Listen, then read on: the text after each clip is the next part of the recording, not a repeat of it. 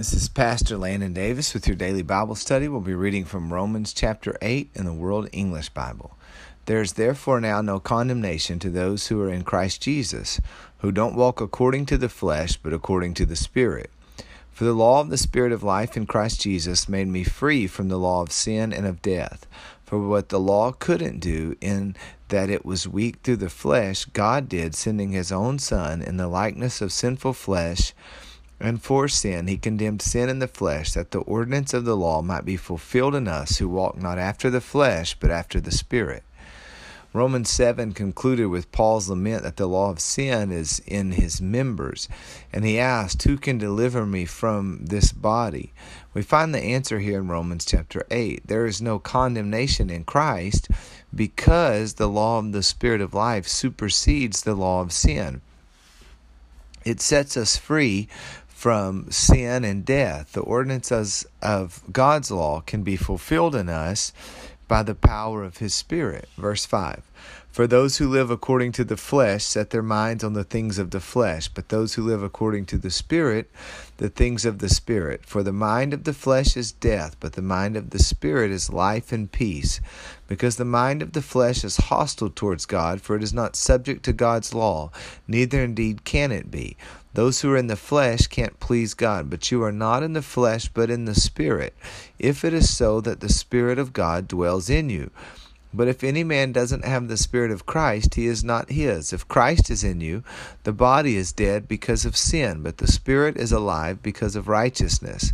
But if the, sp- the Spirit of him who raised up Jesus from the dead dwells in you, he who raised up Christ Jesus from the dead will also give life to your mortal bodies through his Spirit who dwells in you. If you live and think according to the flesh, you're going to be dominated by your sinful flesh. However, we received new life when we received the Spirit. There's just one Spirit that's available to the church. We see here it's referred to as the Spirit, the Spirit of God, the Spirit of Christ.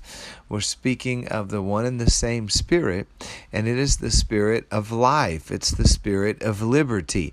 And so the Spirit will convict, it will teach, it will empower. Um, and this will this is how we learn to submit to the law of God. We can overcome the sinfulness and deadness of our flesh by the Spirit. The same Spirit that raised up Christ when he was dead in the flesh dwells in us. The same Spirit that raised Jesus from the dead will raise us up as well. It's essential that we be filled and be led by the Spirit. I can't emphasize that enough. Verse number 12. So then, brothers, we are debtors not to the flesh to live after the flesh, for if you live after the flesh, you must die. But if by the Spirit you put to death the deeds of the body, you will live. For as many as are led by the Spirit of God, these are children of God. For you didn't receive the spirit of bondage again to fear, but you received the spirit of adoption, by whom we cry, Abba, Father. The Spirit Himself testifies with our spirit that we are children of God. And if children, then heirs, heirs of God and joint heirs with Christ, if indeed we suffer with Him, that we may also be glorified with Him. By the Spirit, we can put to death the sinful deeds of our body, as we've spoken before. And when this happens, there is a freedom to follow obediently after the Spirit. This is what it means when we're described as being a child of God. And so, if we are His children, then we are heirs with Jesus Christ. Christ suffered, but it was temporary. Then he received glory that was eternal. As joint heirs with Christ, we share in his struggles. So we're going to battle temptation. We may first face persecution or be hated for his name's sake. We have to learn to sum- submit our will to the Father's will. But it will be worth it because we'll also share in that eternal reward. Verse 18 For I consider that the suffering of this present time are not worthy to be compared with the glory which will be revealed towards us. For the creation waits with eager expectation for the children of God to be revealed. For the creation was subjected to vanity, not of its own will, but because of him who subjected it in hope that the creation itself also will be delivered from the bondage of decay into the liberty of the glory of the children of God. For we know that the whole creation groans and travails in pain together until now. Not only so, but ourselves also who have the first fruits of the Spirit, even we ourselves groan within ourselves, waiting for adoption, the redemption of our body. For we were saved in hope, but hope that is seen is not hope. For who hopes for that which he sees? But if we hope for that which we don't see, we wait for it with patience. All of creation is waiting for that great day when God finishes the work of redemption and restoration. Every man, whether he realizes it or not, there is eternity in his heart, and there is something that longs for more. Everything we know has been distorted because of sin and the powers of spiritual darkness. But this condition is just temporary um, for the saved, uh, we know that there are better days ahead. The peace and joy of the Holy Ghost is just a small taste of what is to come. We have the first fruits, and there's going to be a full harvest of righteousness. And so we pray and hope and cry and sometimes even groan as we wait for the redemption of our bodies. But we have hope. Jesus is coming, and so we need to wait patiently. Verse 26 In the same way, the Spirit also helps our weaknesses. For we don't know how to pray as we ought, but the Spirit Himself makes intercession for us with groanings which can't be uttered. He who searches the hearts knows what is on the Spirit's mind because He makes intercession for the saints according to God. We're not the only ones that are anxious for the redemption of our body. God is also looking ahead to that great day. He's doing everything necessary for us to make it through our present trials and be with him in glory. When we when we see our Lord, we're going to be like him and what a great day that's going to be. He doesn't leave us alone on this journey. He he gave us Calvary and the gospel and forgiveness and the spirit and so many spiritual gifts and grace and mercy. Uh, there's help all along the way. One example of the spirit helping us with our weaknesses and our prayers. Sometimes we don't even know what to ask for, how to pray. We don't know what the future holds. We we don't know how to overcome what we face. And so the Spirit will intercede or to help us to pray. Uh, maybe you found yourself praying deeply in the Spirit. Have you ever been so burdened that your prayer was just a groan or maybe even a silent groan? Does that make sense? Like when you can't even get a sound to come out. It's, it's in these desperate and painful times that, that it's actually the Spirit that that helps you to pray.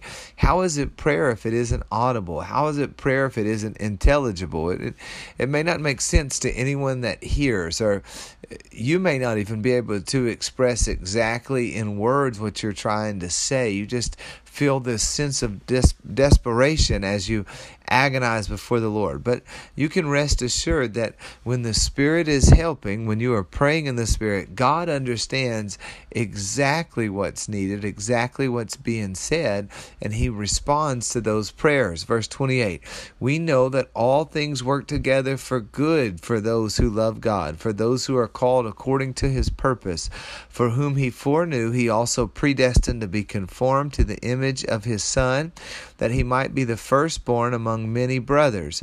Whom he predestined, those he also called. Whom he called, those he also justified.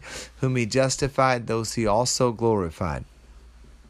God is able to work everything together to give us a desired end. It's all working together for good, regardless of what the enemy throws at us or life throws at us, whatever comes our way.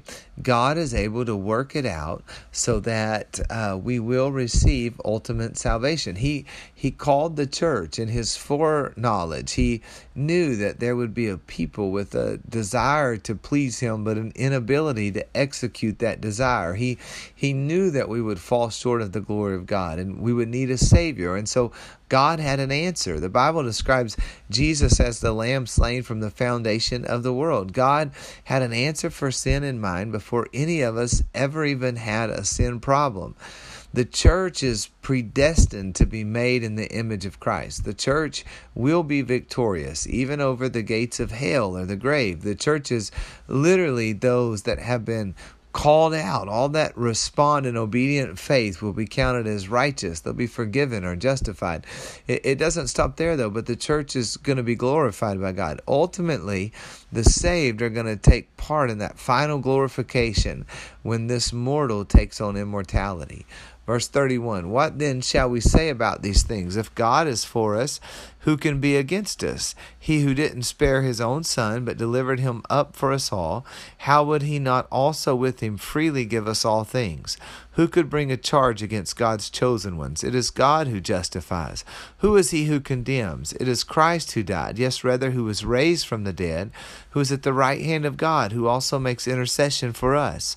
Who shall separate us from the love of Christ? Could oppression or anguish or persecution or famine or nakedness or peril or sword? Even as it is written, For your sake we are killed all day long. We were accounted as sheep for the slaughter. No, in all these things we are more than conquerors through him who loved us. For I am persuaded that neither death, nor life, nor angels, nor principalities, nor things present, nor things to come, nor powers, nor height, nor depth, nor any other created thing will be able to separate us from God's love, which is in Christ Jesus our Lord. We perceive God's love through through Christ, through the prism of Calvary, because of the sacrifice of Christ. The Scripture says that we we know that we're loved with the greatest of love. Hereby perceive we the love of God, that He laid down His life. And so, if God loves us, does it matter who doesn't? Does it matter what people say? Does it does it matter what accusations Satan himself brings against us?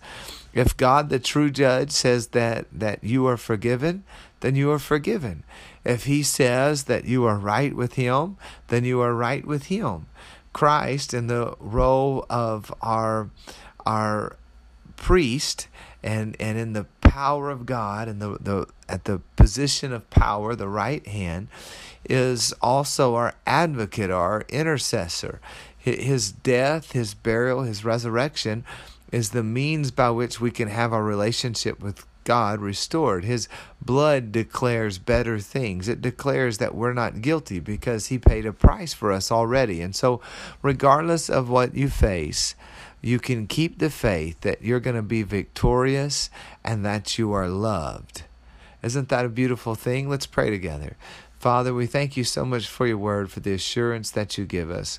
We know that with you we can do all things. With you we can make it through anything. That you'll make a way of escape for us, that you'll protect us, that you're on our side. Even when we sin, you're our advocate, our help, and your grace is teaching us to live godly. We're so thankful for your patience. We can't do a thing without you. We can't even pray without you, Lord. But in you we can do all things. By faith, we believe and trust that we're going to be glorified and be with you for all of eternity. I ask that you would lift the hearts of the saints, help us to remember the special place that we have as your church. We pray it all in Jesus' name. God bless you. Thank you for listening. Join us again tomorrow for another episode.